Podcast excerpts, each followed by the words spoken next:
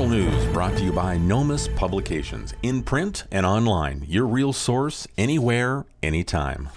News from Isanti, Minnesota. Ingered Funeral Homes announced funeral director Kathy Hamilton is now a certified funeral celebrant.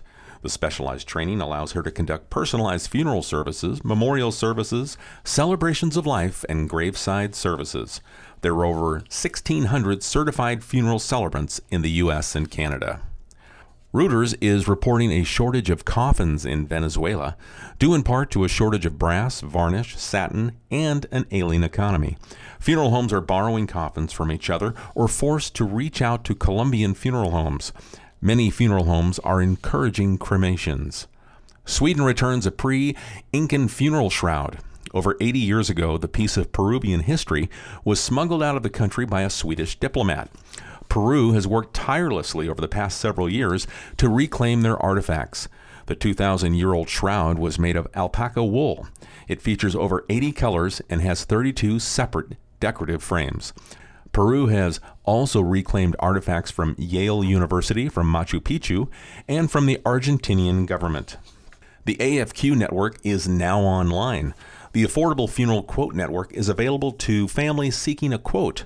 Participating funeral homes are notified by AFQ via email.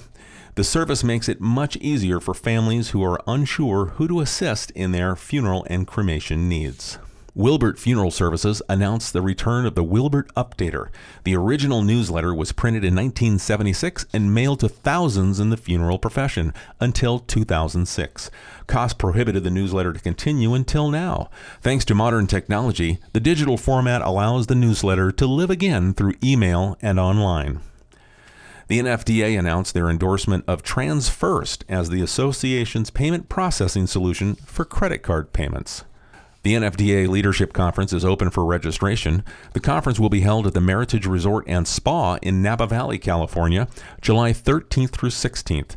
The conference is designed to help aspiring leaders develop essential skills to make a positive impact on their state and national funeral service associations.